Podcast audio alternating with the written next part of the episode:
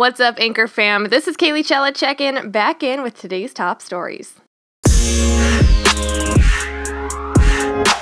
Washington is preparing for a massive rally in support of gun control, one that organizers hope will prove that the country has reached an emotional tipping point on gun violence, with teenagers seizing the initiative and leading the demand for change.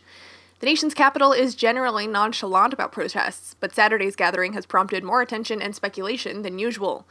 Estimates on crowd size are notoriously unreliable, but organizers are hoping to draw 500,000 protesters. That would match last year's Women's March and make this one one of the largest Washington protests since the Vietnam era. It would also bolster claims that the nation is ready to enact sweeping changes to its gun control laws. More than 800 other concurrent marches are planned in cities across America, and dozens of locations are overseas. 15 year old Kayla Rennert, a student at Marjory Stoneman Douglas High School in Parkland, Florida, where 17 people were killed on February 14th, said, quote, I look at the younger kids and the future generations, and I never want them to go through what we went through or see what we saw. Americans looking for love or companionship on Craigslist can no longer make a connection. The classified ad site on Friday has taken its personal section offline in the United States. The action comes after the U.S. Senate on Wednesday passed an anti sex trafficking bill that could hold the website and others responsible for illegal activity of its users if it becomes law.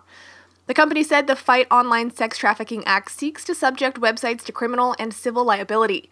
A message on the site says any tool or service can be misused, and the company hopes it can bring them back, quote unquote, someday. Craigslist closed by saying, quote, to the millions of spouses, partners, and couples who met through Craigslist, we wish you every happiness.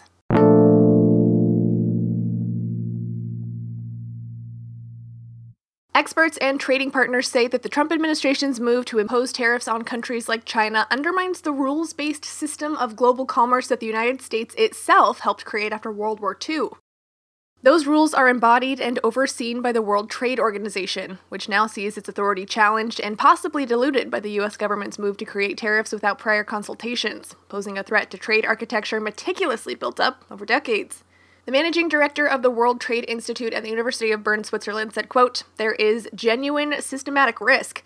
One could argue, I certainly do, that overall the multilateral system has been a good thing for the US, and trashing it will not lead to a better outcome. It will lead to quite the opposite. President Trump is imposing new tariffs of 25% on imported steel and 10% on aluminum. He exempted some countries pending negotiations and gave the immediate green light for others, like China.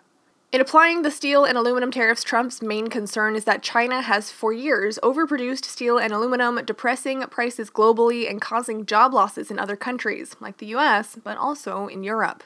CNN has reported that fears of trade war wiped more than 1,100 points off the Dow in just two days, making it Wall Street's worst week in more than two years.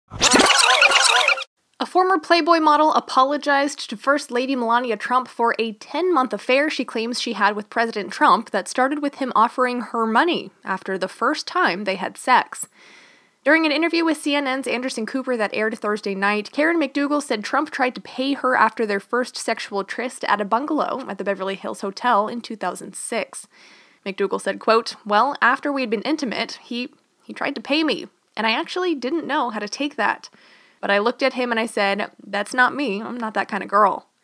She says she cried on the way home and didn't think she would see him again, but agreed to go on other dates with him after he called her back. McDougal repeatedly described Trump as very charming and sweet. McDougal said she continued the relationship with Trump for about 10 months and broke it off in April of 2007 because she was feeling guilty. She recalled traveling to meet Trump at his properties in New York, New Jersey, and California and said she had sex with him, quote unquote, many dozens of times. Trump married his current wife Melania Trump in 2005, and their son Barron was born in 2006. Signing off for the Anchor News Rundown, this is Kaylee Chella reporting.